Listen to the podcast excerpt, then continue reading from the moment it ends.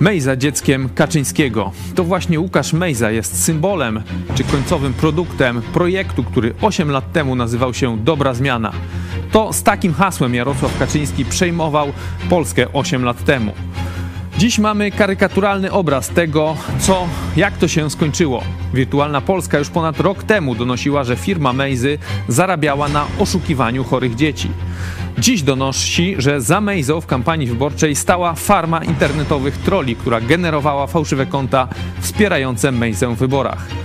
Dziś porozmawiamy także o Oskarze Szafarowiczu, który stanął przed Komisją Dyscyplinarną Uniwersytetu Warszawskiego, a także o ostatnich podrygach ministra Czarnka, który jakieś tam niszowe pisemko pedagogika katolicka postawił w punktacji czasopism naukowych na równi z takimi, takimi publikacjami jak Nature czy Science. To jest program Idź pod prąd na żywo. Tymoteusz Hecki, zapraszam. Jesteście przestępcami.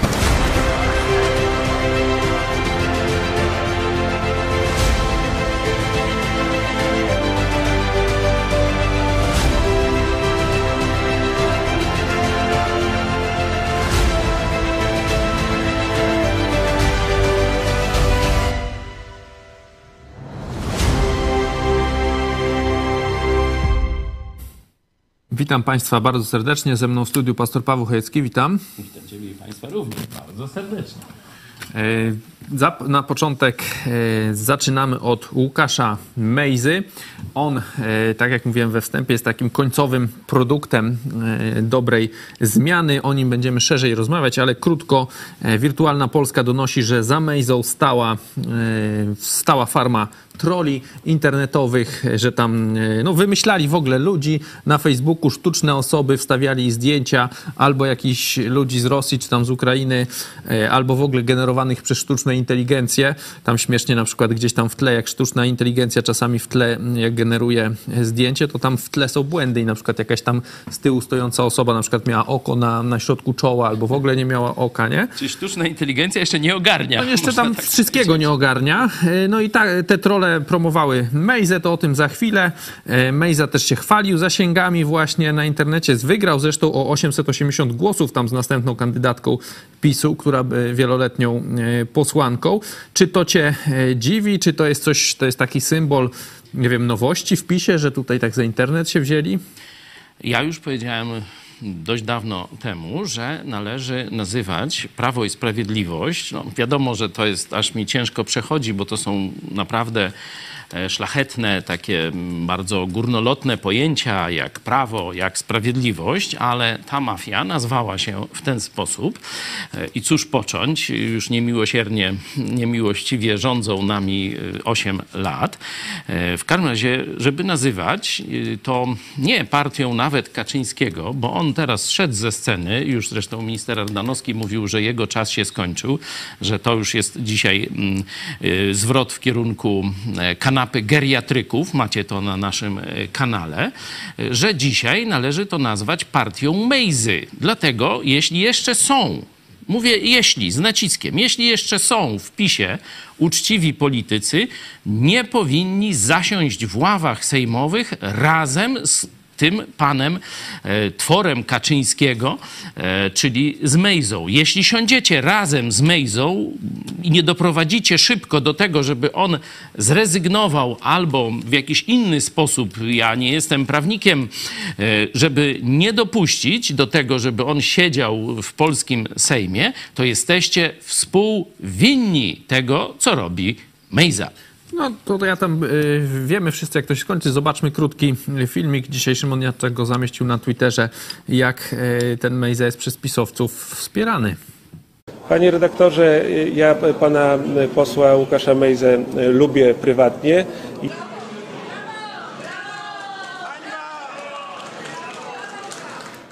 Tu mieliście na koniec scenę właśnie z odbierania tam tych, tej przysięgi, tej, znaczy nie przysięgi, tylko nominacji przez PKW. W tle, nie wiem czy było słychać, e, inni posłowie krzyczeli hańba, e, że Mejza dostaje tą nominację i wtedy tam pani na przykład tam Maląg chyba e, między innymi, e, może i tak, ale jeszcze tam te inne kobitki, gdzieś tam zaraz mamy to zapisane, przeczytamy, zaczęły bić brawo, także ja bym tam nie liczył, że on... O, mam. Przecież- E, To jest pani tak, Mazurek, Poręba, Jaki i pan... A nie, to przepraszam, jeszcze raz. e, To zaraz znajdziemy, no ale oni e, widać, że popierają. Pan Kantak mówi, że on prywatny. Kantak, Krupa, Semeniuk, Maląg i Kwiecień, tak? To są te osoby, które biły e, to brawo. Oni go popierają, ten mówi, że go lubi. Nic się nie stało. Chyba jeszcze coś więcej powiedział, także Tak, to znajdziemy później. jeszcze. Znaczy, to mamy to w, swoim w pełnej wersji. takim no, wypowiedzi dla mediów. Kant hack, Kant hack. No to tak mi się Kantak źle, powiedział źle, tak, źle między innymi. kojarzy. Roma locuta causa finita. No właśnie, tak. Rzym Tylko- przywój- czyli wyborcy wybrali pana Łukasza Mejzę na posła. Tylko, że wychodzi Koniec. teraz, już nie tylko, że on zapewne złamał te limity mm, finansowe, y, ale że też posłużył się metodami oszustwa. I teraz tutaj jest e, no, ruch też od Państwowej Komisji Wyborczej, czy rzeczywiście taki człowiek, który wykorzystał do e, no, zwodzenia ludzi za pomocą tego budowania sztucznych zasięgów y, i używania sztucznej inteligencji i farmy troli, co myślę, że mm, zdolny prokurator tu szybciutko by znalazł paragrafy właśnie wprowadzania w błąd opinii publicznej w celu uzyskania korzyści. Mandat posła jest korzyścią i to wie- widać dużą dla pana Mejzy, bo dużo za to zapłacił e, i mm, tu wszedł w jakieś dziwne Immunitet. e, dziwną immunitet też, ale pewnie jeszcze dziwne e, no, relacje z Jarosławem Kaczyńskim, bo to Jarosław Kaczyński jest odpowiedzialny za e, te, te miejsca na listach. To pewnie wbrew e, strukturom pisowskim e, tam z Mejza Zielonogórskiego. miał 11 miejsce, dosyć odległe. ale no, Kaczyński, on się zgodził na to, bo wiedział, jakie ruchy te związane z, z, z, z farmą ciekawe, troli, z oszustwem. Był bezpartyjny, w tej mm, tak zwany bezpartyjny. Ale teraz jest partyjny. Teraz na nim jest- przecież wisiała wiele, wiele, Teraz wiele jest, miesięcy y, większość jest pisowska. dzieckiem PiSu, dzieckiem Jarosława, to on tę karierę y, firmuje. On jest akuszerem y, tej kariery Jarosław Kaczyński. Nie? Także y, to jest coś y, niebywałego, że partia, która z, takim, z takimi hasłami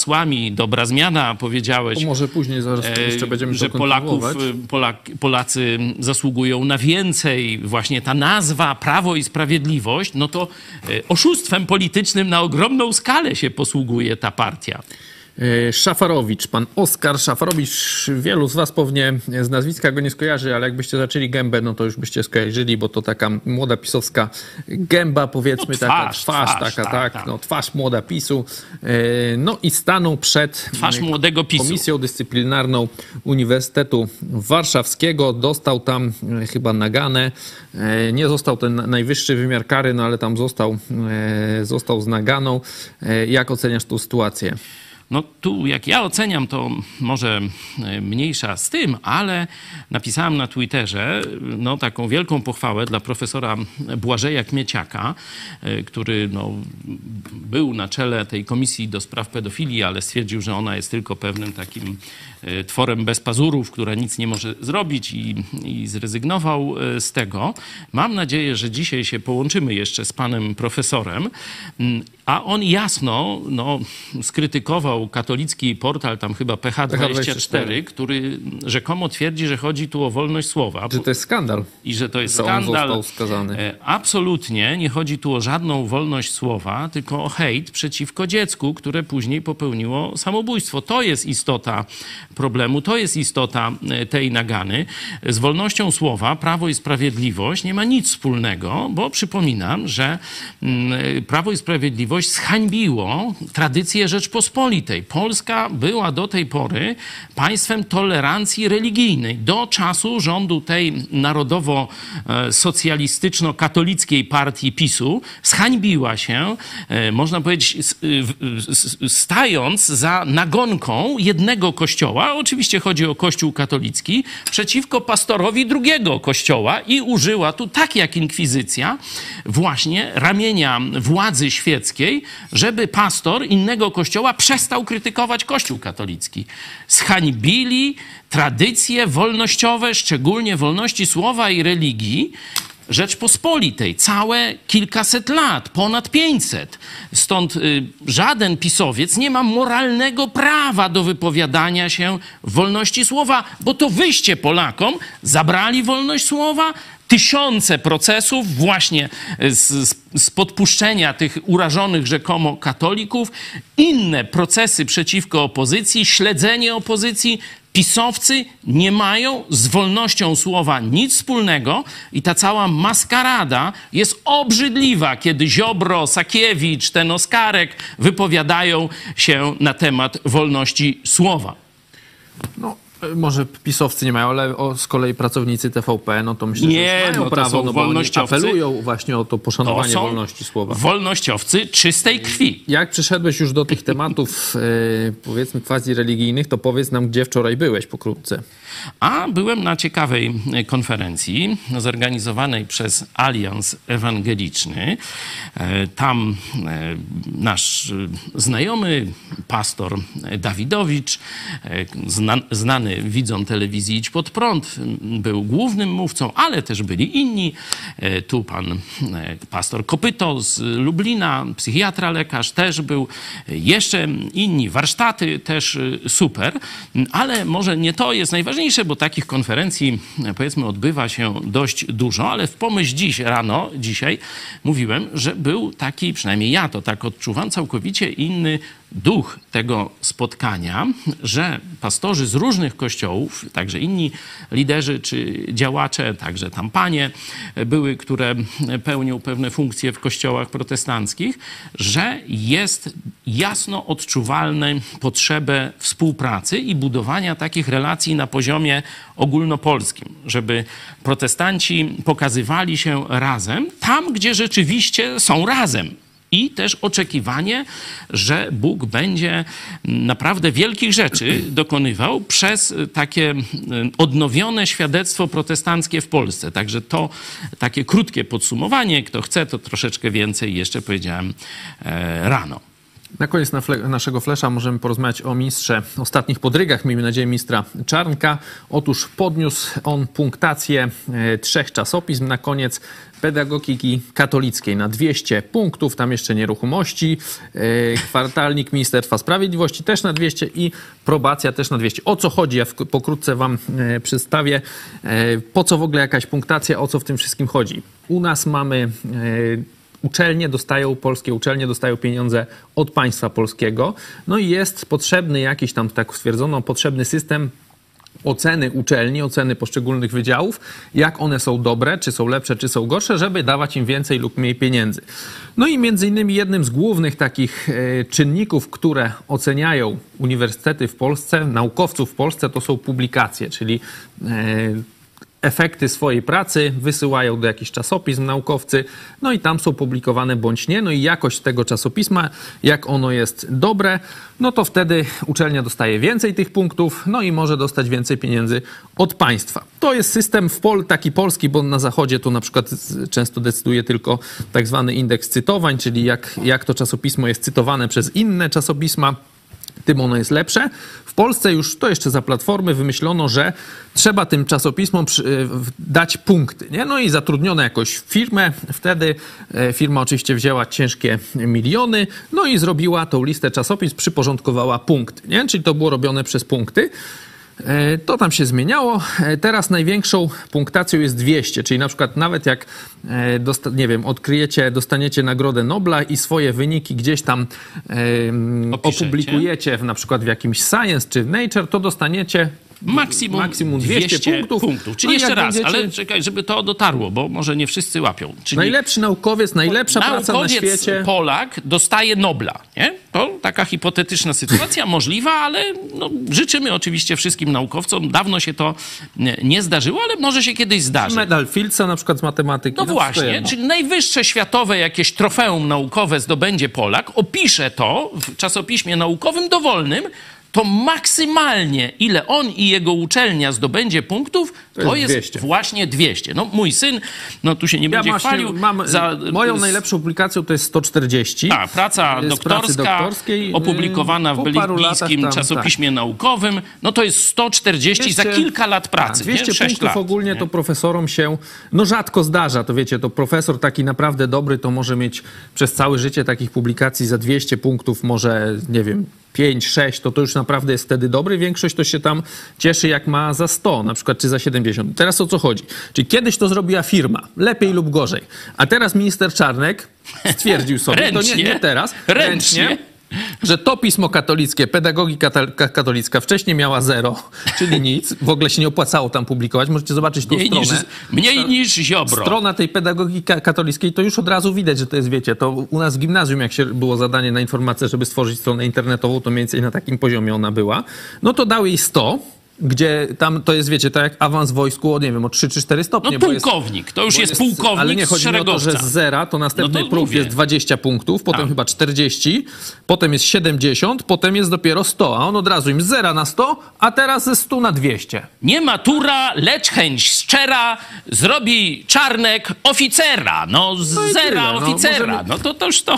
Jakiś tam kwartalnik Ministerstwa Sprawiedliwości też 100, i no i y, też 200 i pismo Ministerstwa Sprawiedliwości też 200. Czyli ludzie, którzy sobie tam pracują w tym Ministerstwie Sprawiedliwości, oprócz tego, że sobie pracują w tym ministerstwie, biorą z tego pewnie kasę, to dodatkowo mogą sobie tworzyć kariery naukowe, zgarniać jakieś tam granty, no bo jak ktoś się No stara o granty, Opłaca to... się, ale czekaj, jak ktoś tu w takim czasopiśmie, które ma 200, nie? A urzędnicy decydują, co się tam znajdzie. To zobaczcie, jakie on ma fory, żeby znaleźć robotę w najlepszym uniwersytecie nawet. Chociaż jego No Polsce, dokonania... W Polsce oczywiście, no bo to... No tak, no bo każdy go chce, Czyli, No bo... czyli no druga setka, no, drugi tysiąc mniej więcej, nie? No bo nie mówimy o przecież najlepszych w świecie, tylko mówimy o tym, co się dzieje w Polsce. Tu słaba jest dosyć sytuacja międzynarodowa e, polskiej nauki, między innymi przez takie ręczne sterowanie takich czarnków, no. No, miejmy nadzieję, że to się zmieni, no bo te komisje akredytacyjne, one się zbierają co parę lat i liczy się e, w przypadku oceny ta ocena aktualna, czyli jak na przykład obniżą potem znowu pedagogice katolickiej na Czyli zero, znowu będzie zero. no to ci, którzy tam już e, się bardzo tam, wiecie, starali, żeby tam opublikować, to nagle będą mieli z tego zero, ale jak teraz są granty rozdawane, no to jeżeli jest e, oceniany, to pedagogika Granty, przecież oni wiedzą, 200. że zostaną wywaleni z tych uczelni, nie? Ale mając takie 200 na swoim koncie, czy artykuł w mm, Ziobry czasopiśmie, nie? Naukowym, kiedy on tam, y, nie, jego profesor to, to się go wstydzi i mówi, że on tam nie był w stanie doktoratu zrobić y, i podobnie y, tam z innymi tymi szychami, którzy tam mają tytuły w PiSie, ale... Y, jeśli taki no, urzędnik ma te 200 punktów, ma artykuł za 200 punktów w piśmie Ziobry, no to zobacz, wywalą go z, uczel- y, z y, ministerstwa, ale na każdej uczelni on zdobędzie od razu Mówię, pracę. to no. się może zmienić później, już nie będzie to 200, ale ale, zobacz, ale jeszcze, odprawa- jeszcze jedna rzecz, czekaj, czekaj. łatwo też zrobić habilitację, bo jeżeli Poczekaj, ale masz na jeszcze przykład mogę pięć odprawię. takich dwusetek, Mogę odprawię? Robisz habilitację. Zaraz.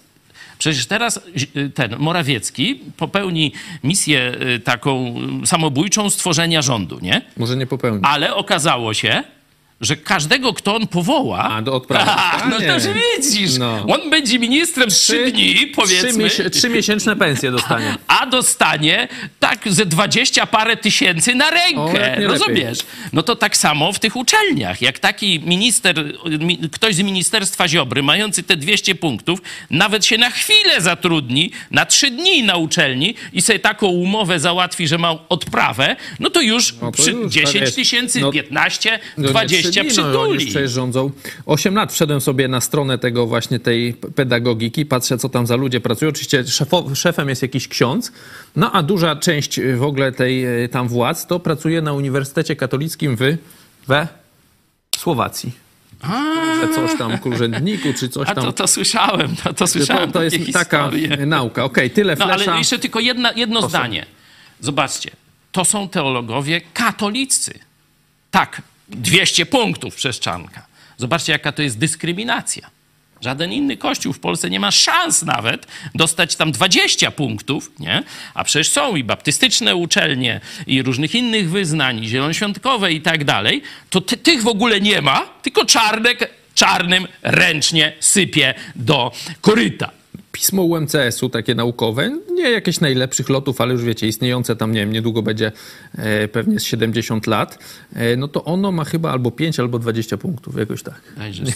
Także, no to, to jest ta skala, nie? Największa Nie, no to jest- konferencja to się- informatyczna w Polsce miała 70, to już tak się ludzie cieszyli, to teraz ma chyba właśnie 20, nie? To to jest mają kradzież 200. na rympał. To, co robi PiS w tych ostatnich dniach, to jest taki na bezczela, wiecie. y, kradną, oszukują, kłamią, mejzują i mówią, i co nam zrobisz? Co nam zrobić?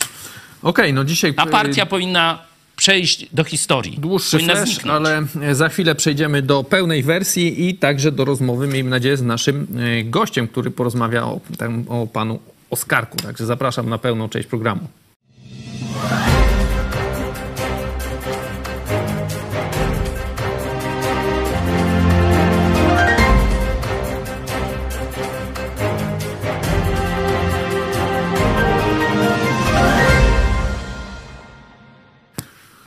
Wróćmy jeszcze do tego pana Mejzy, no bo to jest dosyć ciekawe, że to jest taki właśnie e, końcowy produkt tej dobrej zmiany. Jest taki serial Czas Honoru, nie wiem czy e, może nasi widzowie oglądają, tam nie wiem, chyba z sześć sezonów ma i tam na koniec jest taka dosyć fajna scena, jak ten e, papież, czyli tam ten Adamczyk, chyba on tam tego hitlerowca tam grał i on się na koniec spotyka z takim woźniakiem.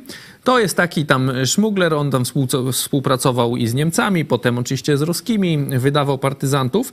No i, i już za tej komuny, za tej nowej Polski on tam jest jakimś tam oficerem, czy tam jakimś urzędasem. No i ten Adamczyk mówi, że to jest właśnie y, Woźniak jesteś końcowym produktem II wojny światowej, nie? Czyli taka największa gnida została y, wy, wyjęta w górę, no reszta albo zginęła tych bohaterów, albo uciekła na zachód.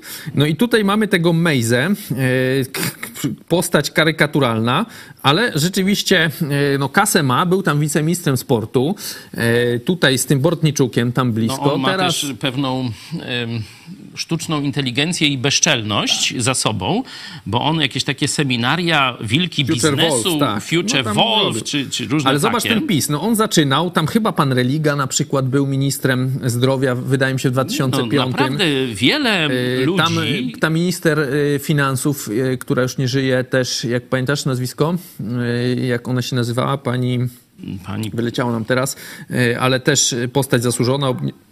Jeszcze raz głośniej. Zyta Gilowska dzięki e, też to była postać, A, no, obniżała że- podatki. Oni naprawdę mieli tych ludzi z klasą. Później też jeszcze nie byli tacy, powiedzmy, wyglą- prezentuje na przykład Gowin, no to też on jakąś tam klasę miał, nie? No. A teraz końcowy produkt to jest właśnie Myślę, że, że ten upadek taki moralny, jeśli chodzi o kadry, to, to jest Ziobro i Czarnek. To oni symbolizują ten produkt końcowy, czyli dziecko PiSu, dziecko Kaczyńskiego, czyli Mejzę, który już się z niczym nie szczypie. On nawet y, wykolegował swoich tam kolegów z listy, z tego, y, wiecie, wojewódzkiego poziomu y, PiSu też tam się żalą, jak ich tam y, wy i tak dalej. Y, Już nie będę tego kontynuował. I zobaczcie, ten człowiek teraz dostaje miejsce w ławach sejmowych dzięki PiSowi. Dzięki PiSowi, dzięki Jarosławowi Kaczyńskiemu. To jest jego dziecko polityczne, można tak powiedzieć.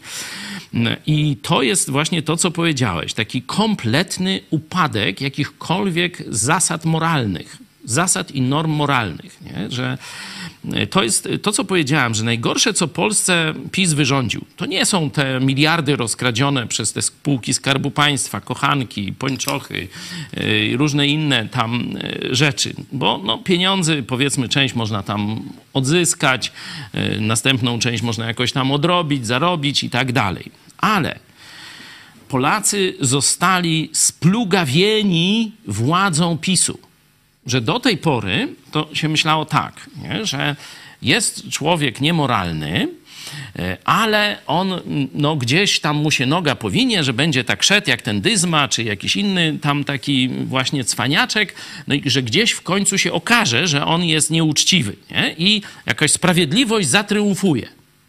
To właśnie w prawie i sprawiedliwości. I to jest największa zbrodnia na narodzie. Oni pokazali, że prawda, sprawiedliwość nie zatriumfuje. Zatriumfuje Mejza i jego bezczelny uśmiech. Zatriumfuje w 21 Czarnek. roku Zatriumfuje Kantak. Zatriumfuje Ziobro. Zatriumfują ci hejterzy i prokuratura Ziobry, którzy doprowadzili do skazania niewinnego człowieka. To to sędzia przyznał, że oprócz jakichś wydumanych uczuć religijnych, urażonych przez... Zobaczcie w tym mm, odcinku, który poszedł wczoraj, y, y, we wtorek, nie?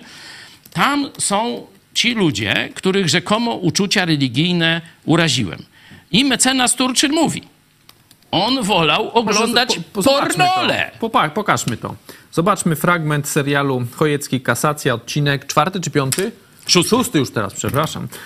E, się ukazał we wtorek. Zobaczcie fragment właśnie o tych e, ludziach, którzy zostali uznani za pokrzywdzonych przez sąd i przez prokuraturę Ziobry. Pokrzywdzeni, proszę sądu, to ja bym ich nazwał hejterami, a nie pokrzywdzonymi. To pokrzywdzenie uczuć religijnych Bieganowskiego. Wolę oglądać porno niż słuchać Ewangelii. Przecież ten człowiek to napisał. To jest pokrzywdzony w uczuciach religijnych, bogobojny, pokrzywdzony, którego prokurator publiczny uznał za pokrzywdzonego. Drugi pokrzywdzony, pan Wysok. Taka osoba, pan Wysok, w internecie napisała, że Chojecki to się na cegłę powinien załapać, albo że się może załapać na cegłę. Drugi wrażliwy człowiek w zakresie uczuć religijnych. To sąd dwóch instancji tych Tak, ludzi tak. uznaje za pokrzywdzonych, za Zobacz, że to e, jest- godnych zaufania. Tak? Rozumiem, że tam sąd ten pierwszy, chociaż to też już był sąd okręgowy, nie taki, wiecie, rejonowy najniższego szczebla, to już był sąd, bo mi tam przykleili y, wojnę chyba napastniczą, nie wiadomo z kim, obrazę prezydenta, jakieś takie tak. bzdury kompletne. Jakby ktoś chciał obrazę prezydenta, to niech po orędziu poczyta te ka- komentarze. To tam Mówmy będą się szczerze, setki, cię- ciężko jest obrazić prezydenta Dudę. setki tysięcy tam będzie materiałów dla prokuratury, bo to mniej więcej No ciężko, taka, taka ciężko, no. e, skala. Także to są bzdury kompletnie wydumane. Także sąd okręgowy już pierwszej instancji, no a potem sąd apelacyjny. Wiecie, to, to już jest koniec drogi. Ja już nie mogę się odwołać. Może się odwołać tylko Rzecznik Praw Obywatelskich. Proszę was o podpisy. Petycja jeszcze jest w grze. No i nowy prokurator generalny. Na to no, zacząłem liczyć, bo mam nadzieję, że już Ziobro nie będzie tym prokuratorem generalnym. Jutro go poznamy, zobaczymy. Zobaczymy. Bo jutro ma być podpisana ta umowa. Ale chcę, żebyście zobaczyli. Z jednej strony Mejza jest reprezentantem państwa polskiego w Sejmie, a z drugiej strony człowiek, który całe życie spędził na to, żeby poprawić naród polski, żeby jeszcze jednego uratować. Jest skazany jak kryminalista do obozu pracy na roboty przymusowe przy rechocie tej gawiedzi, która ogląda pornole. No. To jest do takiego rynsztoku, Ziobro, Kaczyński, Czarnek i reszta tej bandy doprowadzili Polskę. To jest największa szkoda społeczna, bo Bóg mówi, po co jest władza ta sądownicza? Żeby dobrych wynagradzać, a złych karać tak, żeby się bali. A oni zrobili dokładnie odwyrtkę. To dzisiaj uczciwi ludzie w Polsce boją się prokuratury, policji, PiSu. A mejzy chodzą, że tak powiem, hardo po ulicach i zajmują ławy sejmowe. Do tegoś Kaczyński doprowadził.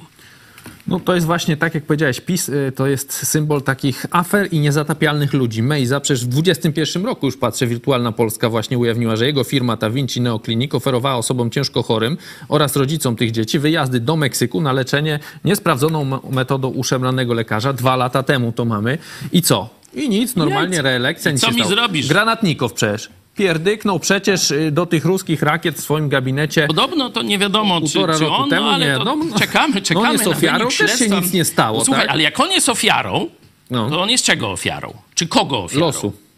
No, do tej pory myśleliśmy, że losu. A może on jest y, ofiarą kogoś innego? No, ale no, to czekajmy, Muzyki, czekajmy, zobaczymy. jest chyba ofiarą, bo tamten y, Bluetooth jakiś Czyli tam, jest ten, ofiarą miłości do muzyki. Tak, no to jakiś, jak jak to się tam nazywa, ta miłość do muzyki. Bluetooth.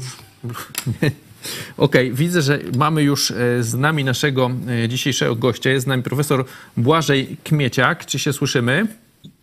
E, Tak, ja doskonale słyszę. Mam nadzieję, że jestem słyszany także, czy nie? Słyszymy, widzimy. Bardzo dobrze. Witamy, panie profesorze. Pan Witam jest- panów bardzo serdecznie, kłaniam się państwu. Socjologiem, profesorem Uniwersytetu Medycznego w Łodzi. Był pan też przewodniczącym Państwowej Komisji do Spraw Pedofilii, tak możemy to w skrócie wyjaśnić. Przyczynkiem do zaproszenia pana profesora był wpis w mediach społecznościowych. Na Twitterze napisał pan: Czytam i jest mi wstyd, wstyd, że dla waszego portalu e, się nie tylko wypowiadałem, ale także napisałem w nim ważny dla mnie tekst dotyczący praw dziecka. A no właśnie praw dziecka w tej sprawie nie uszanowano w myśl prymitywnego, partyjnego lizusostwa, niedojrzałego jegomościa. Wstyd. No i e, podał pan tam e, ten cytat z portalu PH24. Skandal na UW. Student ukarany przez uczelnię, bo piętnował partyjną omertę wobec pedofilii. E, Panie profesorze, dlaczego to jest skandal? Co pan sądzi o tej sprawie, o tym powiedzmy no, na razie chyba zakończeniu tej sprawy, czyli wyroku, gdzie pan Szafarowicz dostał naganę z ostrzeżeniem, tak, przez Uniwersytet Warszawski? No, e, tak jak pan redaktor wspomniał, no, mój wpis jest, jest, jest publiczny, każdy może zobaczyć. On, on powstał w wyniku. e, Ostatnio, ostatnio pewien dziennikarz zadał mi pytanie, czy pamiętam pewne sprawy, którymi się zajmowałem, i rzeczywiście są takie sprawy, których, e, które mam bardzo mocno w pamięci. E, Sprawa e, Mikołaja Filiksa jest taką sprawą, którą nie tylko przecież ja się zajmowałem, zajmowała się cała Państwowa Komisja. Ja tylko przypomnę na początku, że mówimy o, o młodym chłopaku, który, który no wszystko wskazuje na to, tak media także prezentowały, e, popełnił samobójstwo. To był, to był młody bohater, który został, e, został wykorzystany seksualnie przez sprawcę, który trafił do więzienia. I e, kiedy na początku stycznia, na początku, na początku tego roku media, e, Radio Szczecin, e, TVP3, TVP Info zaczęły informować o tej sprawie w sposób nagły, niespodziewany, w taki sposób, że dane e, jego mamy przede wszystkim, która no, e, jest posłanką, jest parlamentarzystką, ale pośrednio także pojawiły się dane tych dzieci. Oczywiście nie z imienia i nazwiska, to jest prawda, ale pojawiła się bardzo wyraźna możliwość ich identyfikacji, identyfikacji osób skrzywdzonych. E, Wówczas my jako Państwowa Komisja natychmiast zareagowaliśmy. Zareagowaliśmy przede wszystkim poprzez e, przeanalizowanie tej sprawy i skierowanie jej do Rady Etyki Mediów. I Rada Etyki Mediów, przypomnę, że podzieliła nasze stanowisko wskazujące na to, że mogło dojść do naruszenia godności osób, o których e, media wypowiadały się. I gdy e, widziałem potem wpisy także pana Oskara, e, także innych różnych działaczy politycznych z zachodniopomorskich różnych struktur politycznych, to powiem szczerze, że łapałem się za moją łysą głowę i zastanawiałem się, jak to jest możliwe, że w sprawie, w której mamy dziecko, które jest skrzywdzone, które możemy zidentyfikować, bo naprawdę e, był robiony nawet eksperyment dziennikarski na jednym z portali, gdzie bardzo szybko zidentyfikowano, kim jest ta osoba, kim jest to dziecko. I e, gdy, gdy e, wracam do tej sprawy, to rzeczywiście we mnie pojawiają się pewne emocje i może ktoś uznać, że jest to nieprofesjonalne, za co bardzo Państwa przepraszam. Natomiast trudno mi nie odnieść się do tego, dlatego że y, generalnie ja jako także etyk patrzę na to z perspektywy pewnego żalu. Konsekwencje tej całej sytuacji, konsekwencje także o charakterze takim e, osobistym, przede wszystkim myślę dla pani poseł, co jest dla mnie nie do wyobrażenia, ale tak naprawdę konsekwencje społeczne, jakie tutaj widzimy, Mam wrażenie, że niektórzy antybohaterowie tej opowieści nie mają żadnej refleksji. E, I e, cóż, no, jest, ja jestem, tak jak, jak pan redaktor wspomniał, także nauczycielem akademickim. Mnie także pod, ja także podlegam pod określone struktury dyscyplinarne, pod pewne kodeksy zachowania. E, I jeżeli podejmuję pewne działania, które mają charakter urągający na przykład godności zawodu nauczyciela akademickiego, to myślę, że y, komisja dyscyplinarna się tym zajmie. I w tej sytuacji mieliśmy również do czynienia z tym. Więcej, już na koniec tego mojego pierwszego wywodu, PH24, do którego się odniosłem, w którym rzeczywiście publikowałem bardzo ważny dla mnie tekst dotyczący praw dziecka, godności dziecka. Tutaj cytuję całą wypowiedź pana Oskara. E, I ta wypowiedź bardzo jasno e, nie tylko piętnuje e, i w sposób zupełnie nieetyczny dla mnie zachowanie matki dziecka, które zostało wykorzystane seksualnie, ale także formułuje wypowiedzi takie, które są możliwe do zidentyfikowania osób skrzywdzonych, a jest to po prostu nieetyczne. Jest to działanie, które jest niegodziwe, które nigdy nie powinno mieć miejsca, bo prawa osób skrzywdzonych są naprawdę szczególnie istotne. Panie profesorze, mm, to jak pan sobie to tłumaczy? Jakie motywacje za tym stoją? Bo przecież nie napisała to gazeta bulwarowa, taka nastawiona na zysk, czy, czy jakiś rozgłos, y, ale konserwatywny y, katolicki periodyk, y, który zresztą no, uchodził za, miał dobrą sławę, jako że i pan profesor też w nim mm, publikował. Jakie motywacje mogą stać za no, takim mm, zachowaniem? Widzi pastor, no ja, ja nie jestem w stanie odpowiedzieć na to pytanie. Ja od, od dłuższego czasu rzeczywiście z PH24 nie mam e, kontaktu. Rzeczywiście wcześniej go miałem w, w kontekście chociażby rzeczywiście publikacji dotyczących ochrony praw dziecka. E, tematu, jak e, słychać, dla mnie niezwykle ważnego. Natomiast nie jestem w stanie usprawiedliwić i zrozumieć, jaka kryje się motywacja aksjologiczno-moralna za tego typu także publikacją. Dlatego tak zareagowałem, a nie inaczej. Ponieważ gdy mówimy o sformułowaniu, nie wiem, no Polonia Christiana, tak, mówimy o odnoszeniu się do aksjologii, szeroko rozumianej aksjologii chrześcijańskiej i nagle widzę cytowany notabene tekst, wpis yy, osoby, o której mówimy, studenta, o którym mówimy, który oczywiście ma prawo do wypowiadać się, ponieważ w Polsce jest wolność słowa. Ja powiem Państwu więcej. Po moim wpisie dzisiaj na Twitterze usłyszałem informację, że jestem debilem, gnojem, idiotą e, i nie będę używać dalej sformułowań, ponieważ są one nieparlamentarne, mieścimy się w jakichś obszarach gwarancji wolności słowa.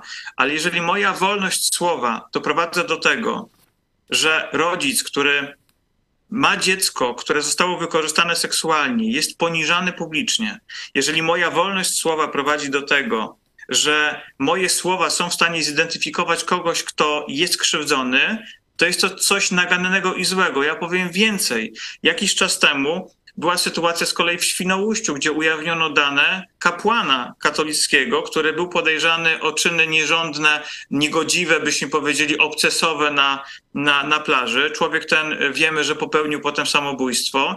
I ja wtedy także zwracałem uwagę z perspektywy takiej wielkoideowej, prawno-człowieczej, być może ktoś by powiedział, że nie powinniśmy udawa- ujawniać tego typu informacji. Są pewne dane, dane sensytywne, dane wrażliwe, które są szczególnie ważne, ale tutaj w sprawie syna pani poseł, e, pani poseł Felix, już mówiąc całkowicie wprost, bo mówimy o konkretnej, bardzo konkretnej sprawie, my mu, powinniśmy, tu jest jakiś, to, powinien być jakiś totalny, jakkolwiek rozumiany przez nas święty immunitet poufności danych dotyczących dzieci, dotyczących osób skrzywdzonych. My nie mamy bladego pojęcia, jako ludzie nieskrzywdzeni, co czuje dziecko wykorzystane seksualnie i co może czuć w momencie, kiedy ktoś szemrze dookoła i mówi: Patrz, to ten idzie. To jest ten, który był wykorzystany, zgwałcony, syn tej i tamtej osoby. Odrobina empatii. Jeżeli mówimy o sformułowaniu Polonia Christiana, Chrystiana i tak dalej, to na Boga jedynego, jak czytam, no, jak czytam Ewangelię, to w Chrystusie widzę kogoś empatycznego raczej. Panie profesorze, zapytam o e, komisję, e, tą państwową komisję tak zwaną do spraw e, pedofilii. pedofilii. Był pan profesor przewodniczącym tej komisji. Jak ona działa? No bo to już mamy kilka lat od jej powołania. Co pan może powiedzieć o działalności tej komisji? Obecnie, e, szanowni panowie, szanowni państwo, my jesteśmy na etapie, w którym oczekujemy po mojej rezygnacji ze stanowiska e, przewodniczącego Państwowej Komisji ja zrezygnowałem, podając konkretne powody w połowie, w połowie kwietnia.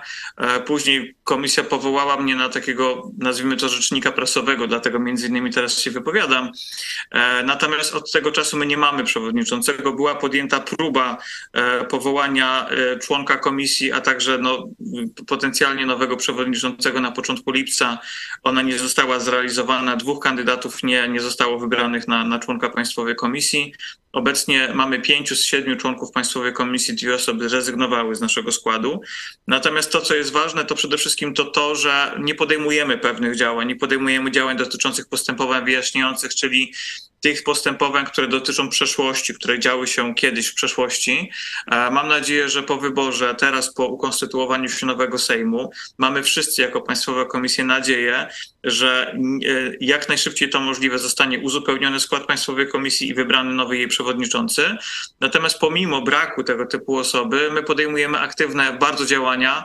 W, za półtora tygodnia jest debata w Lublinie zachęcam i zapraszam, dotycząca na Uniwersytecie Medycznym e, w, Lublinie 18 listopada mamy Europejski Dzień Przeciwdziałania Przemocy wobec Dzieci. Będziemy tam e, obecni, będziemy opowiadać, będziemy dyskutować na temat standardów ochrony dzieci w środowisku szeroko rozumianym medycznym. E, pod koniec tego roku będziemy publikowali trzeci raport, bardzo ważny raport. Już teraz mogę powiedzieć, że to jest raport oparty na pogłębionych analizach i badaniach dotyczących kompensat, dotyczących spraw cywilnych, gdzie osoby skrzywdzone występowały w sądach cywilnych, oczekując słusznej kompensaty, rekompensaty, zadośćuczynienia także za doznaną krzywdę i przemoc seksualną w dzieciństwie. Pokazujemy, jakie są skutki emocjonalne, jakie są skutki społeczne wykorzystania seksualnego w dzieciństwie. Pokazujemy, jak działają obecne struktury, także mające na celu wsparcie y, osób skrzywdzonych. A więc edukacyjnie, prewencyjnie zakończyliśmy w wakacje bardzo poważną debatę, bardzo poważną dyskusję i kampanię dotyczącą bezpiecznych wakacji, gdzie udało nam się wejść do środowiska internetowego i dotarliśmy z dziesiątkami tysięcy odsłon do młodzieży, która na TikToku mogła zobaczyć bardzo ciekawe materiały, przedstawiane przez znane młode osoby e, na temat tego, jak chronić się przed przemocą, w tym także przemocą seksualną w internecie. W tych obszarach, w których możemy, działamy na 100%. Na 100%. Panie profesorze, to jeszcze pokrótce poproszę, bo pewnie nie wszyscy znają sprawę. E, mógłby pan nam przypomnieć, dlaczego pan zrezygnował z, z tej funkcji przewodniczącego tej komisji? E, mogę poprosić jeszcze raz o powtórzenie pytania, dlaczego bo pan zrezygnował, e, Dlaczego pan zrezygnował z funkcji przewodniczącego tej komisji? E, jeżeli dobrze usłyszałem, to, to, to pytanie brzmi, dlaczego zrezygnowałem, tak? Z, tak, tak, tak. Z, z funkcji przewodniczącego Państwowej Komisji, tak? No pewna retrospekcja. Tak, tak, tak. Znaczy, ja przede wszystkim zrezygnowałem dlatego, że po, po zmianie ustawy, po nowelizacji e, ustawy o Państwowej Komisji, ustawa o Państwowej Komisji stała się de facto quasi-sądem. Stała się takim sądem, który, z takim organem pierwszoinstancyjnym, orzeczniczym, który ma wrócić do spraw z przeszłości, spraw, które dotyczą e, wykorzystania seksualnego, czyli spraw, które mają charakter przedawniony. To jest taka sytuacja, która wymaga tego, by przewodniczący był liderem także w kwestii orzekania, w kwestii procedur prawnych. Ja jestem socjologiem prawa, jestem pedagogiem specjalnym, nie jestem sędzią zawodowym. E, natomiast tutaj konieczna jest bardzo rzetelna wiedza, pogłębiona analiza dotycząca tego typu spraw, po to, by sąd odwoławczy, do którego zapewne osoby wskazane jako sprawcy będą się odwoływać, e, nie mógł znaleźć jakichkolwiek wad proceduralnych, a ja nie daję gwarancji moją wiedzą doświadczeniu, że takich wad proceduralnych by nie było. Dlatego podjąłem decyzję, uprzedzałem o tym na początku roku już władzę, o tym, że nowelizacja ustawy będzie wymagać zmiany na stanowisku przewodniczącego, natomiast ja się nie uchylam od pracy. Dla mnie sprawa ochrony praw dzieci, które były wykorzystane seksualnie, była, jest i myślę, że po moim doświadczeniu w pracy tutaj będzie przez następne lata szczególnie istotne. Pytanie moje, czy ma pan profesor już jakieś deklaracje od partii, które no, spodziewamy się, że będą niebawem tworzyć nowy rząd? Czy one chcą zachować y, tę komisję w nowym, tym takim sądowym charakterze, czy też wrócić do poprzedniego charakteru? Czy ktoś już z panem profesorem rozmawiał i czy kierunki zmian zostały ustalone? Nie, z nami nikt na ten temat nie rozmawiał. No ze mną także nie mieliśmy tego typu rozmowy. Pamiętam tylko, ponieważ jako no, rzecznik prasowy Państwowej Komisji jestem obowiązany do śledzenia mediów, stąd też wiem, co w mediach i przed kampanią, w trakcie kampanii było, może bardziej w trakcie kampanii. Wiem, że poszczególne partie polityczne, kluby polityczne odnosiły się do działań Państwowej Komisji e, i raczej z tego, co słyszałem, były to y, deklaracje mówiące o wzmocnieniu jej kompetencji, e, a także podjęciu maksymalnie możliwie szybkich działań mających na celu uzupełnienie jej składu i my w Państwowej Komisji bardzo mocno na to liczymy. Rozumiem, jeszcze tylko zapytam, rozumiem, że mm, to poszerzenie składu, no to mm, większość mm, Prawa i Sprawiedliwości blokowała od lipca, tak? No nie, od, od, w lipcu, widzicie panowie, była sytuacja taka, że w czerwcu mój e, zastępca, którego powołałem, który de facto pełnił później funkcję pełniącego obowiązki przewodniczącego Państwowej Komisji. Na początku czerwca pan mecenas Andrzej Nowarski podał się do dymisji i zrezygnował nie tylko z funkcji zastępcy przewodniczącego, ale także z funkcji członka Państwowej Komisji. I później Sejm bardzo szybko podjął decyzję dotyczącą wyboru nowego członka Państwowej Komisji, uzupełnienia składu. I w wyniku tego na początku lipca, dokładnie 7 lipca, mieliśmy wysłuchanie dwóch kandydatów na członków Państwowej Komisji, e, profesora psychologii, a także profesora stomatologii. To było dwóch kandydatów, którzy zostali zgłoszeni. Natomiast niestety żaden z klubów parlamentarnych, żadna z opcji politycznych, podkreślam, żadna nie podjęła jakichkolwiek decyzji ani propozycji uzupełnienia składu, znaczy nie przedstawiono żadnego kandydata. Później, po nieudanym wyborze, uzupełnieniu składu Państwowej Komisji, już żadna tak naprawdę z partii politycznych, ja przynajmniej nie przypominam sobie, żeby powróciła do tej, do tej dyskusji. No, ostatecznie pod koniec lipca poseł Marek Ast, szef Sejmowej Komisji do Spraw Praw Człowieka i Sprawiedliwości, e, powiadomił Państwową Agencję e, PAP o tym, że Najpewniej nowy Sejm już się zajmie uzupełnieniem składu.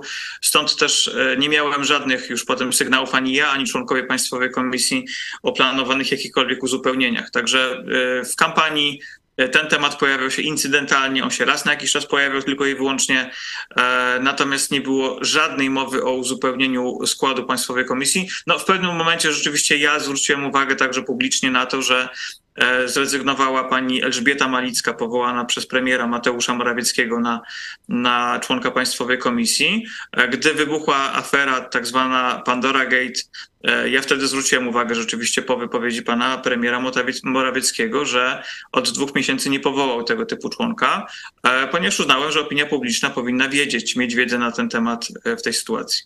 No właśnie, ja widziałem chyba, to, to był tweet, właśnie miałem pytać, to był tweet pana profesora wtedy, jak premier tam się lansował na, na e, powiedzmy w blasku tej afery Pandora Gate. Pan napisał, że e, no szkoda, że, e, że właśnie od chyba dwóch czy trzech miesięcy, tak pan napisał, że premier nie powołał swojego przedstawiciela. No widać z tego, co pan opisuje, to tam jest jakiś kwiecień, lipiec, teraz mamy listopad, to tak patrząc z zewnątrz, to tak za bardzo nikomu się nie spieszy, żeby ta komisja tak szybko działała. No, wiemy, że w Polsce prawdopodobnie mamy wiem, dziesiątki, tysięcy, setki, może tysięcy po, pokrzywdzonych w sprawach pedofilii, którzy cały czas żyją, ich e, sprawcy też żyją. Dlaczego to tak powoli, e, jak krew z nosa idzie? No, z perspektywy politycznej nie wiem, bo nie jestem politykiem i tego nie wiem. W momencie, w którym rzeczywiście, tak jak pan redaktor wspomniał, e, był była wypowiedź pana premiera Morawieckiego, ja zwróciłem uwagę na dwa elementy. No, pierwszy element jako ojciec e, wypowiedział się on na ten temat i ja także jako ojciec rozmawiając także z moimi córkami e, na temat tej, tej, tej sprawy uznałem, że rzeczywiście to jest bardzo ważny głos. Natomiast w momencie, w którym pan premier zwrócił uwagę na to, że powiadomił służby, polecił służbom działanie, ponieważ no, ta sprawa została uznana jako priorytet. E, no, trudno było powiedzieć, bym mógł milczeć na ten temat, ponieważ rzeczywiście Pandora Gate e, to jest sprawa z początku października. My pod koniec, e, pod, na początku lipca straciliśmy, odeszło, znaczy straciliśmy, no, złożyła rezygnację, dymisję pani Elżbieta Malicka, wcześniej powołana przez pana Morawieckiego, notabene świetna osoba, niezwykle, niezwykle kompetentna postać. Podjęła taką decyzję, a nie inną, to była jej prywatna decyzja, ja jej nie komentowałem, nie, nie, nie ośmielę się w ogóle jej komentować, jej prywatna sprawa. Natomiast rzeczywiście przez dwa miesiące nie było żadnego sygnału dotyczącego uzupełnienia składu Państwowej Komisji przez KPRM, e, który z mocy ustawy no, powołuje tego typu członka. Tak? Ja zostałem powołany swego czasu przez, e, przez Rzecznika Praw Dziecka, pani Malicka została powołana przez premiera, na przykład Justyna Kotowska przez prezydenta RP. Stąd też to są organy, które powołują. Później jest zaprzysiężenie rzeczywiście przez Sejm, natomiast no, tego powołania nie było. Dlaczego jest ignorancja tym tematem e, w jakiś sposób, tak, no nazwałem to ignorancją, bo chyba tak to trzeba nazwać. Ona jest na różnych poziomach, to znaczy ona jest na poziomie rzeczywiście pewnie politycznym w tym momencie, kiedy nie ma jakiejś afery, nie ma skandalu, nie ma jakiejś dyskusji powszechnie komentowanej, to nikt do tego tematu nie chce wrócić, e, no bo tego tematu nikt nie chce, tak? No bo to jest taki temat, wiecie panowie, gdy rozmawiamy o krzywdzie dzieci, to możemy porozmawiać 5 minut, a potem wszyscy mówią, dobrze, porozmawiajmy może o czymś innym, bo to jest taki bolesny temat. Mnie jedna uczelnia odmówiła na przykład e, poprowadzenia zajęć dotyczących e, wykorzystania seksualnego dzieci, ale zwrócili uwagę, że po prostu obawiają się, że będzie to dla, dla ich studentów zbyt trudny temat. Ja jak jakoś tam się nie narzucałem. Natomiast rzeczywiście jest tak, że y, mam niestety nadal wrażenie, że tak socjologicznie rzecz ujmując i chyba tak troszeczkę jest na podstawie też ocen i obserwacji, jakie mamy w Państwowej Komisji, że ten temat jest ignorowany przez bardzo wiele środowisk. No, myśmy weszli bardzo mocno w środowisko sportowców, pokazując też w drugim raporcie, że trzy czwarte środowiska sportowców po prostu zignorowało apel i wniosek Państwowej Komisji o informację. Nie wiem dlaczego, uznając, że nie mają tematu, że, że temat jest nieważny, nieistotny. Widać, że nadal e, niestety ten temat powraca dopiero w momencie, kiedy słyszymy krzyk osób skrzywdzonych przez takiego czy innego sprawcę. Panie profesorze, zapytam na koniec, no bo w innych krajach, w katolickich krajach, na przykład w Irlandii, w Stanach Zjednoczonych, tam w Bostonie też mieliśmy, y, y, powstaje, powstały już raporty, takie świeckie raporty właśnie o pedofilii kościele katolickim. Czy w Polsce, no w Polsce mieliśmy ten raport, ale tej komisji kościelnej y, już jakiś czas temu. Czy możemy liczyć na taki państwowy, rzetelny, pełny raport właśnie o pedofilii w kościele katolickim w Polsce? Jeżeli chodzi o państwowy raport, to y, według mojej wiedzy i świadomości, a no, tematem staram się zajmować dość mocno, y, jeżeli chodzi o państwowy raport dotyczący zjawiska wykorzystania seksualnego przez niektórych duchownych katolickich, myśmy próbowali tego typu, tego typu działanie podjąć. E, ono ostatecznie zostało, e, że tak powiem, zabetonowane chyba, jak stwierdził jeden z dziennikarzy Rzeczpospolitej, decyzją Watykanu, która wskazuje na to, że, e, że akta spraw, które dotyczą wykorzystania seksualnego małoletnich, tutaj poniżej 18 roku życia, bo kodeks prawa kanonicznego jest troszeczkę inny niż kodeks prawa karnego w tym zakresie, mają być tak naprawdę po, wstępnym, wstępnej sprawie skierowane do Watykanu i tam w Watykanie można uzyskać dostęp do dokumentów, ale tylko i wyłącznie na podstawie indywidualnego wniosku w konkretnej sprawie. Wiem, że któryś z sądów uzyskał tego typu dokumentację w jednej ze spraw, natomiast e, myśmy nie występowali tutaj w tej kwestii, myśmy prosili Watykan o dane zbiorcze, statystyczne dotyczące tego typu, tego typu przypadków molestowania seksualnego. Od 2001 roku, kiedy mamy zmiana, zmianę prawa e, kanonicznego w tej kwestii, nie uzyskaliśmy tego typu informacji. Odesłano nas do poszczególnych diecezji.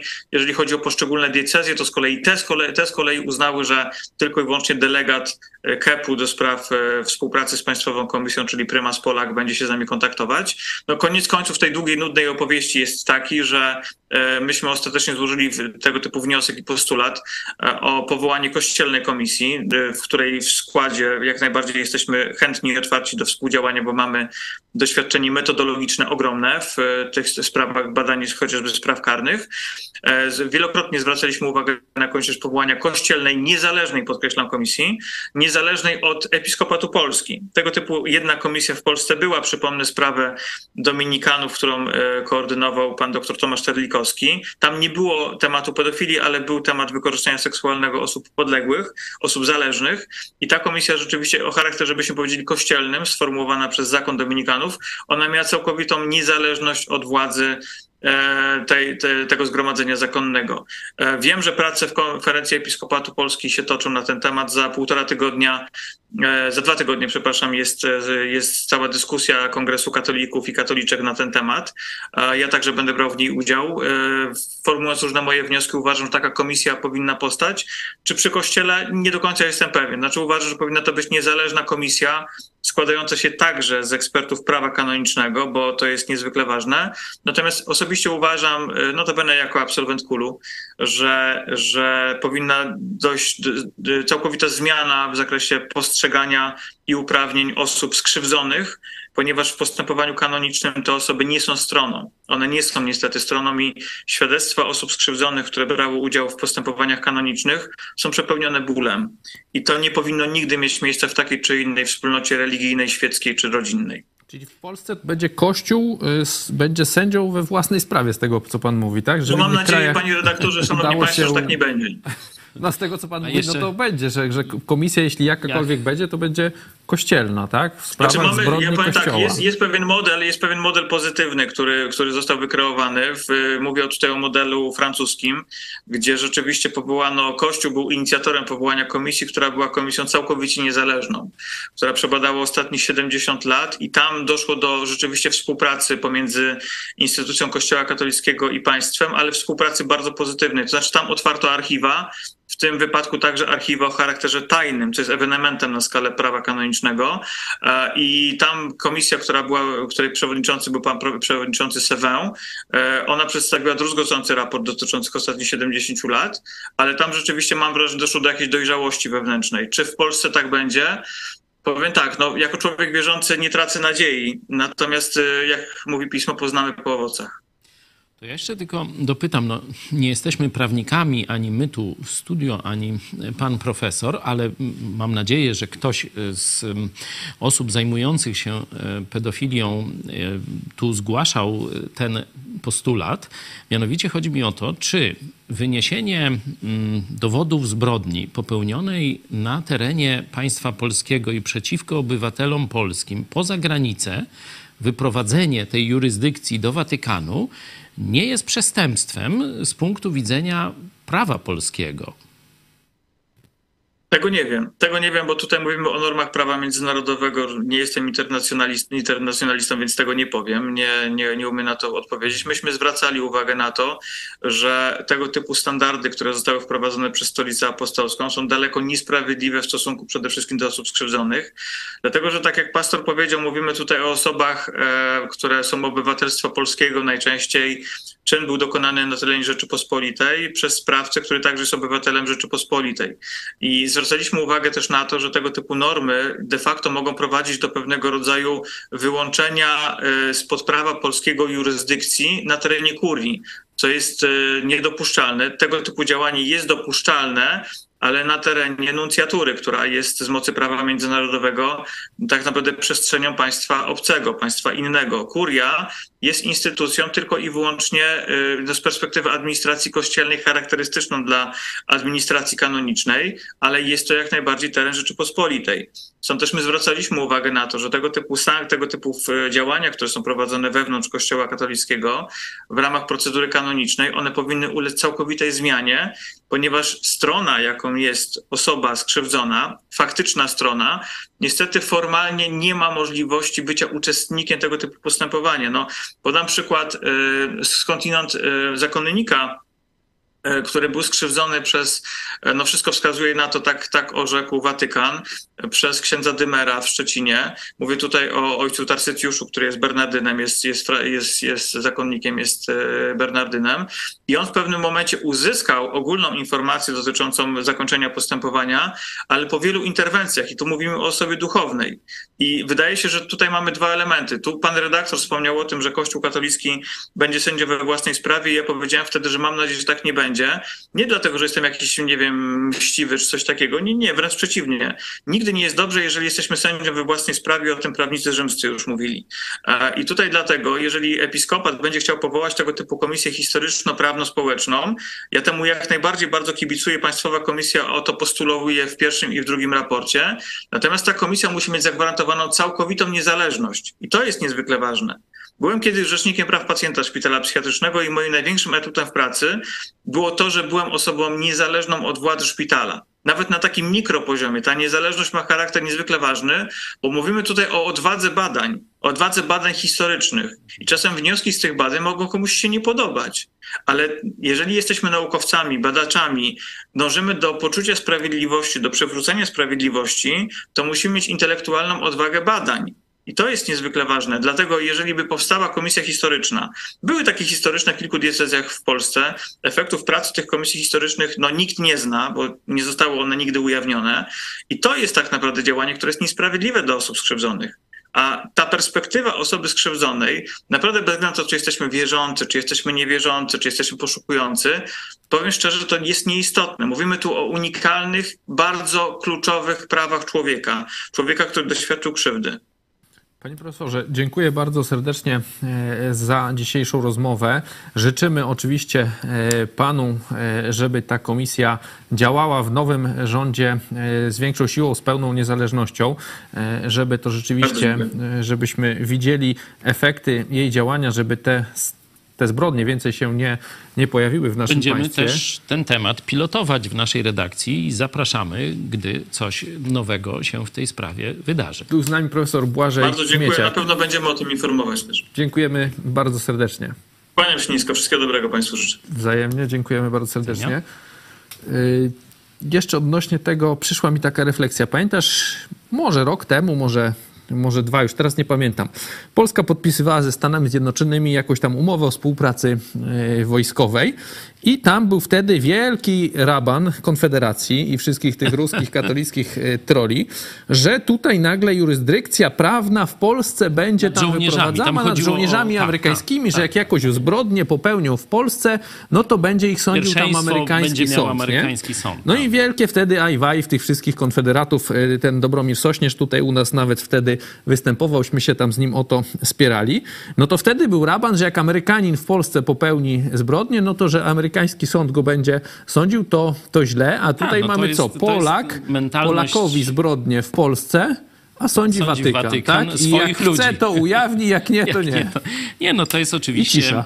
E, feudalna mentalność e, części katolików, tych, e, którzy tak protestowali. Prawdopodobnie oni protestowali tylko dlatego, że ktoś nacisnął przycisk trzeba teraz robić hejt przeciwko Stanom Zjednoczonym, że oni tam, to nie z jakiegoś tam poczucia suwerenności polskiej czy, czy czegoś takiego. Mm, Ale to, że taka sprawa, no horrendalna, że dokumenty, zobaczcie, dokumenty o przestępstwach, o zbrodniach są wynoszone przez Kościół katolicki w majestacie legalności poza teren Ale to, co państwa też pan profesor polskiego. powiedział, że oni chcieli komisji, a Watykan zabetonował, powiedział, że nie. Nie, no tak. Ale wiecie, że no, Jak Związek Radziecki by Pol- PRL-owi coś zakazał normalnie. że, że do, no, bo to, to jest mniej więcej taka relacja, że No Polska jest lenna w stosunku do Watykanu w tych kwestiach. No, pan profesor powiedział o tym wyłączeniu kurii, nie? że to jest też skandal, nie? że kurie są normalną placówką administracyjną jednego z kościołów, który działa na terenie Polski i powinny być objęte jurysdykcją państwa, sądów, prokurator i tak dalej, a są traktowane jak placówki Watykanu, czyli mają status placówki dyplomatycznej, czyli to jest jak gdyby miejsce innego Państwo w państwa. państwie, tak. Państwo Ambasada w państwie. tak. Ambasada, tak. Czyli y, Kościół katolicki y, ciągle utrzymuje w Polsce pozycję nadrzędną i feudalną. I zobaczcie, że no, y, tak jak pan profesor mówi, no tam nikt specjalnie tak odważnie nie protestuje. Nie słyszałem tu jakiegoś takiego, no... Tak. No to kwiecień tam zrezygnował w lipcu, coś, to jest listopad, to- no to przez spray cały rok. No Mamy nadzieję, roku, tak? będziemy pytać y, polityków z już nowego Sejmu, y, nowego rządu, jak zamierzają tę no, lenną, feudalną zależność państwa polskiego od Watykanu zlikwidować jak najszybciej. Bo to jest, zobaczcie, tu płaczą ci pisowcy, że na Unię przenosimy jakieś kompetencje, a zobaczcie, gwałcone są polskie dzieci, a kompetencje są przeniesione do Watykanu. I patrzcie, pisowcy nie płaczą jakoś. Nie, to jest No, zryte berety, no. Mówię, Na to koniec jest mentalność feudalna. Donald Tusk napisał na Twitterze, właśnie wyszedłem z sali sądowej w Sopocie. Człowiek, który planował zamach na mnie i moją rodzinę, zeznał, że działał pod wpływem TVP Info, Wiadomości i telewizji Republika. Bardziej ofiara niż zamachowiec. No, ostre słowa, nie? No bo tu zamach, tutaj już, e, to już są Tak, bo kwestie... tu bo to, czytam, to, że tak było, to szerszą- my wiemy, nie? Tylko, że tutaj, zobacz, to już są oskarżenia takie Ale kryminalne, czekaj, nie? poczekaj, bo tu, tu trzeba jeszcze tło nadać tej sprawie, dlaczego ta, to prze- postępowanie sądowe się toczy. Mianowicie to sama policja, tak jak mówi e, już później w mediach czytałem Donald Tusk, e, powiedziała, że prawdopodobieństwo tego zamachu e, przez tego człowieka, o którym mówi Donald Tusk, jest na tyle duże, że przydzielili ochronę Donaldowi e, Tuskowi. E, No i rozpoczęło się to śledztwo, nie? czyli to mm, no, generał Granatnikow nie? i ta policja, PiSu. i ona uznała, że to y, zagrożenie życia, czy, czy ten zamach na rodzinę, czy, czy na y, Donalda Tuska jest duże. E, Stąd naprawdę to nie są przelewki, nie? bo tu mówię, no, policja z czasu PiSu mówi, że ten zamach jest prawdopodobny i przydziela ochronę. No, miejmy nadzieję, że to było tam wszystko w uczciwych celach, a nie, żeby zrobić jakąś symetrię, że z ochroną lata e, Kaczyński, no to i z ochroną chodzi Tusk, nie? Chociaż widać było, że na spotkaniach wyborczych, no to praktycznie nie można było wejść na salę nawet m, pisowską, a jeśli chodzi o Tuska, no to on tak między ludźmi chodził, nawet jeden przecież e, z naszych tu współpracowników, Grzegorz Dolecki, tam się, że tak powiem, wszedł, zadał pytanie i można było, nie? Czyli dużo dużo jakaś taka, pomimo ryzyka, dużo bliższa współpraca z obywatelem. E, I tutaj mm, pojawia się ten e, wątek takiej nagonki medialnej. Nie? Przez, y, tu możesz wymienić te redakcje. TVP Info, Wiadomości, Telewizja Republika. No wiadomości, czyli to jest TVP, nie? Wiadomości, czyli TVP Info, TVP Główne. TVP i Republika, I no. Republika, tak, ale tam są dwa te, bo jest jeden ten pion Pereira Pereiry i Sakiewicz. I, I, Pereira ten, i tam... nie wiem, czy tam- Olechowski, czy tam ten Kurski. No który tam, gdzie redaktor Rachoń jest y, Tak. jednym z, z takich gwiazd, czy gwiazdek bardziej, nie? I Telewizja Republika, że tu te trzy podmioty wymienił e, Donald Tusk i przypominam, że to coś takiego działo się w stosunku do telewizji mm, Idź Pod Prąd, do mnie osobiście, że taki hejt został uruchomiony. Z jednej strony na poziomie centralnym, to towarzysz Pereira i e, pamiętacie, jak tu publicznie w, w tym medium nazywał e, nas tajemniczą sektą z Lublina i e, no tu sprawa w pierwszej instancji wina telewizji polskiej TVP3 była bezsporna, szybko proces, szybko, znaczy no, może tam nie szybko, po dwóch latach, ale e, rozprawa trwała tam, nie wiem, dwie godziny. Wyrok skazujący, y, telewizja Pereiry się odwołała, ale mamy przykład takiej, takiego hejtu i nagonki. A druga sprawa, kiedy tu prokuratura Ziobry wespół z tymi y, no, pokrzywdzonymi, których widzieliście, jeden z nich woli porno niż, niż mówienie mu Ewangelii przez nas, to y, jednocześnie zaangażowała się telewizja publiczna lubelska w to i przeprowadziła taki materiał, gdzie jednemu z tych ludzi, których mecenas Turczyn nazwał hejterami, ta telewizja udzieliła głosu, telewizja tu lokalna, lubelska, udzieliła głosu i on, szef też zasłynął, jeszcze ci przerwę, przy marszu y, Miliona Serc rozsyłał do dziennikarzy, y, jak mają mówić, że jest, że jest klapa y, tak, że tam 60 czy... czy Czyli czy- człowiek tak. normalnie pisowski, A to, nie, to, to jest człowiek też bardzo katolicki. No, a jak? On y, tu neokatechumenat, te takie, wiecie, taki zaangażowany katolik. Jak on się nazywał? Bo ja tak zapomniałem Też nazwisko. wyleciało. Prosimy tu wóz techniczny, pomóżcie szef telewizji, żeby to nazwisko ładnie wybrzmiało. To on wysłał dziennikarzy, którzy po pierwsze mieli zakaz rozmawiania ze mną, chociaż ja jestem tu dostępny, to w Lublinie jestem, nie na. Księżycu. Jak? Montusiewicz. Montusiewicz, ta telewizja Montusiewicza, tam Pereira nas zaatakował, a tu na e, tym procesie zrobili materiał o procesie, jaki to zły e, pastor. W ogóle nie dali mi się wypowiedzieć. Z kolei zaprosili jednego z ludzi, których mecenas Turczyn, naz Turczyn nazwał hejterem, żeby pluł na mnie, próbując e, doprowadzić Polaków do tego, żeby tak mnie znienawidzili, żeby, no, jak drugi z kolei e, z tych, który podpisuje się nazwiskiem Grzegorz Wysok w internecie, a kiedy został pytany, czy używa tego nazwiska i imienia w internecie, to powiedział, że odmawiam odpowiedzi, bo grozi mi odpowiedzialność karna. Wzywał do tego, żeby ktoś mi przywalił cegłówką, czyli wzywał do no, też zamachu na moje życie. No to zobaczcie, prokuratura y, prokuratura do dzisiaj nie może znaleźć tego człowieka o nazwisku Grzegorz Wysok. I nie ma. Nie ma. Haker, to jest jakiś niezły No haker. to już nie naprawdę, się ukrył. Ale y, mamy też, y, dobrze, Także widzicie, jak działa. No, Tusk dostał tę ochronę, ja nie. Wręcz nawet ci y, hejterzy różni, no, wiedząc o tym, że mam legalne pozwolenie na broń, mówimy, zróbmy mu nie tam proces cywilny tego, zróbmy mu proces karny, to straci pozwolenie na broń. No ciekawe, po co im ta, y, ten cel? no Żydom Zastanówcie. Hitler też najpierw zabrał broń. Zastanówcie się państwo. Y, Ale żebyśmy nie kończyli tak negatywnie, y, mamy też pozytywne, wydaje się, że pozytywne informacje. Otóż prawdopodobnie znamy, tak twierdzi Rzeczpospolita, nowe, nazwisko nowego ministra finansów to ma być pan Domański, pan poseł Koalicji Obywatelskiej. I A, tak się to składa, że on był w naszym w programie. naszej telewizji występował. Zobaczcie, przypomnijmy teraz jego wypowiedź. Czy przewidujecie jakieś konkretne działania na temat rozliczenia zbrodni Prawa i Sprawiedliwości w Polsce? Czy też znowu będzie mm, taka mm, mniej więcej niepisana zasada, że wy nie ruszacie naszych, my nie ruszamy waszych? E, Panie, może zacznę od tego, że ja jestem osobą bardzo jakby dbającą o słowa, więc so, y, słowa, słowo zbrodnia wydaje mi się nieco, y, nieco na wyrost, natomiast wszyscy No, na, przestępcy... przykład, na przykład zastraszanie dzieci, polityków opozycyjnych, dzwonienie do e, Tak, to dziecka. absolutnie- to to dla mnie nie. jest zbrodnia. To dla mnie jest zbrodnia z najgorszej bolszewickiej komuny.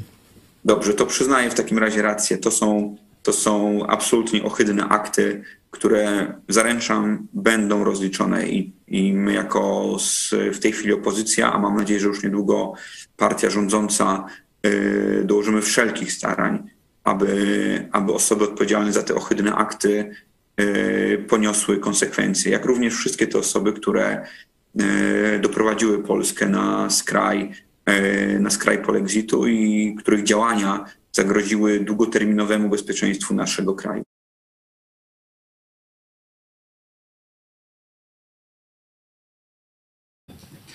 No, miejmy nadzieję, że przyszły minister e, i także cała ta koalicja, która mm, odepchnęła, mamy nadzieję, już w sposób no, ostateczny, nie będę tej nazwy partii, bo żeby nam się i Prawo i Sprawiedliwość źle nie kojarzyła, czyli partia Mejzy Kaczyńskiego Czarnka, że ta partia już została, e, zostanie trwale odsunięta i nie wróci. Ja myślę, że ta, ta te- nazwa to już wiesz, od, y, przez wiele lat się będzie źle no kojarzyła. wiem, ale no, możemy próbować jakiś program naprawczy dziesiąt. wprowadzić, że będziemy przypominać, bo takich deklaracji mamy troszeczkę w naszym studio, w naszym archiwum, te, tej deklaracji rozliczenia. Zresztą też mecenas Giertych bardzo często o tym mówił w różnych mediach.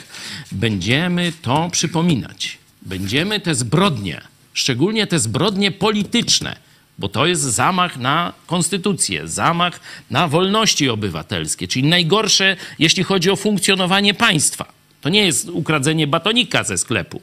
To jest zamach na wolności obywatelskie.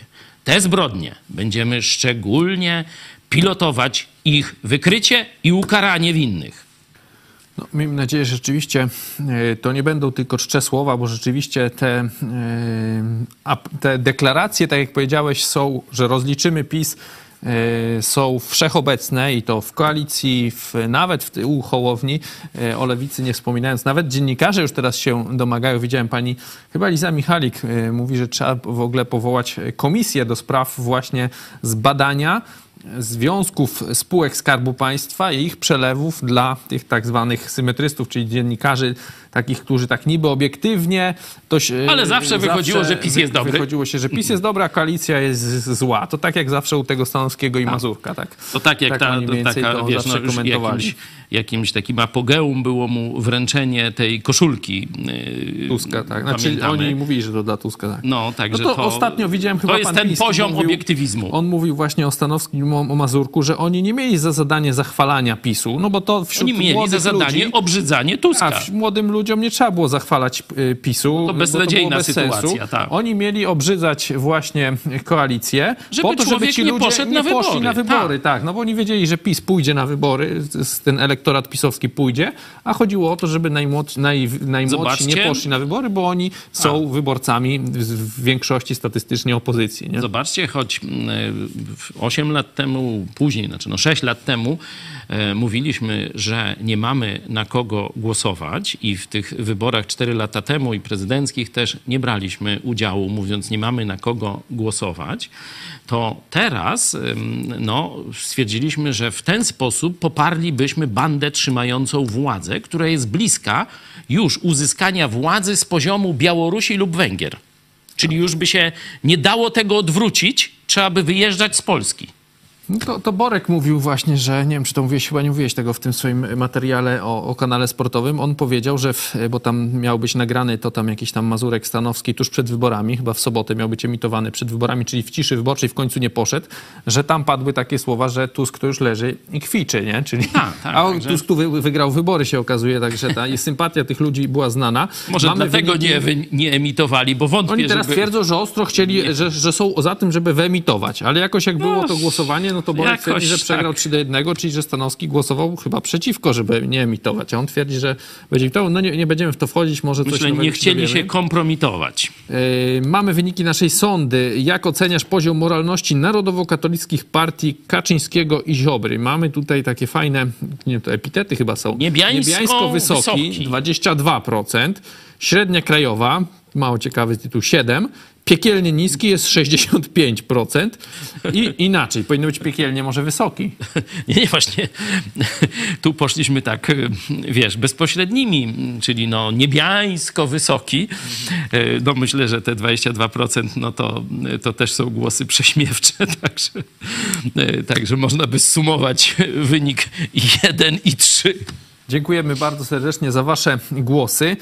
Czas na ogłoszenia. Jutro, w piątek, wracamy czas patriotów. Zbliża się święto niepodległości, także jutro jest czas patriotów. Pytanie, czego Polonia życzy Polsce z okazji święta niepodległości? To już jutro. Także chcieliśmy prosić, e, prosić em, naszych słuchaczy z Polonii, czy to z Australii, czy z Kanady, Brazylii, e, całej Europy, Stanów Zjednoczonych, nie wiem, z Węgier, z Czech, żebyście no, nagrali takie krótkie materiały, no, kilkadziesiąt sekund, minuta, chyba że no, jakaś grupa, no to wtedy kilka osób może, jeśli klub Idź Pod Prąd się zbierze i, i chciałby w, w takim właśnie kilkuosobowym, to wtedy powiedzmy dwie, trzy minuty, niech to będzie.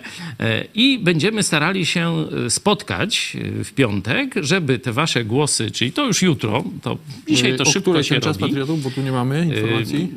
I żeby pokazać i podyskutować o tych życzeniach. Ja myślę, że y, zróbmy to już y, po staremu jeszcze, czyli o 18, bo przypominam, że od następnego, czyli od wtorku, przechodzimy z programami popołudniowymi na 19. Czyli dogrywkami. 18 w piątek, jutro, tak. czas patriotów. E, Kolejne ogłoszenie. Podpisz petycję do Rzecznika Praw Obywatelskich o kasację wyroku pastora Pawła Chojeckiego. E, Wiecie dobrze, trzeba wejść na stronę idźpodprąd.pl, kliknąć tam, podpisz petycję. Kto jeszcze nie widział ostatniego odcinka serialu Chojecki To jest Kasacja, mocne. Uprzedzam, że- że jest to, mocne. No, chyba taki najmocniejszy, bo poprzedni wcześniej był taki pozytywny, no bo tam było o, o wyborach, no. fajnie. A tutaj y, jeszcze raz można zobaczyć no, bezstyd tej władzy, perwersję Sądu Rzeczpospolitej, y, obłudę tego wszystkiego. Y, Zachęcamy, on tam trwa, wiecie, 10 minut, także bardzo fajnie, szybko się Podawajcie, ogląda. podawajcie znajomym, y, ponieważ no, ludzie sobie nie zdają sprawy, że e, to jest wina dziennikarzy, a raczej nocnikarzy, którzy postanowili ten proces ukryć przed opinią publiczną, bo gdyby to, co się działo tam na sali sądowej i w otulinie tego procesu pokazać Polakom, e, to e, zwycięstwo, można powiedzieć, tych, którzy by chcieli odsunąć Ziobrę i Kaczyńskiego, tę bandę od władzy, byłoby przynajmniej jeszcze z 10% większe. Jeszcze mam informację, e, zaproszenie też ciekawej postaci e, Dominika Kozłowskiego z Nowej Lewicy na program w naszej telewizji o lekcjach religii. Zobaczmy to zaproszenie.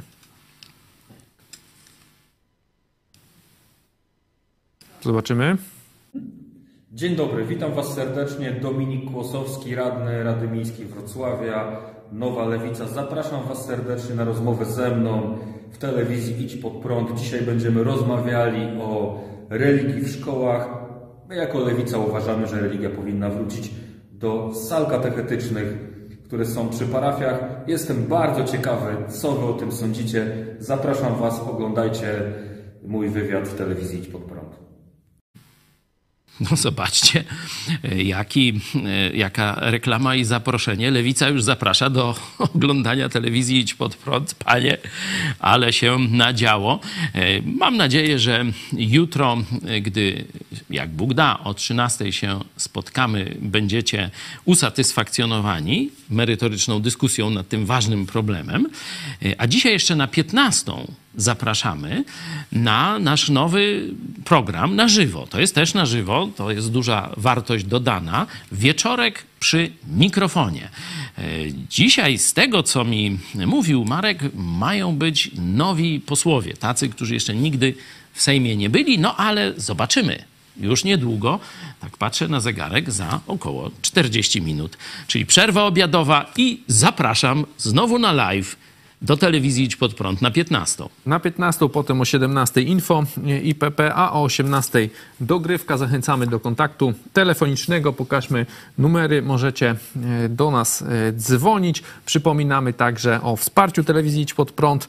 E, Możecie nas wspierać e, wchodząc na idźpodprad.pl wsparcie. Jesteśmy także na Patronajcie. Możecie nas wesprzeć przelewem bankowym przez PayPal, DotPay, Blik i Superchat na YouTubie. E, Dziękujemy bardzo serdecznie wszystkim, którzy nas wspierają. chodzi o dogrywkę, to jeśli się wszystko uda, bo to będziemy zaraz y, ten materiał przygotowywać, to naprawdę bomba, jeśli chodzi o to, co dzieje się wewnątrz Kościoła rzymskokatolickiego. Zapraszam na 18. Tak, i tu mam tytuł tego programu, chyba o 15. Małgorzata Gromacka, poseł na Sejm 10 kadencji z Lubelszczyzny. Także to zobaczycie już za Pani chwilę Małgorzata o 15. po raz pierwszy jest w Sejmie, stąd e, zapraszam po przerwie obiadowej na 15. My się z wami już żegnamy. Dziękujemy za waszą uwagę. Ze mną był pastor Paweł Chojecki. Dziękuję. Dziękuję Tobie i Państwu. Dziękujemy i do zobaczenia.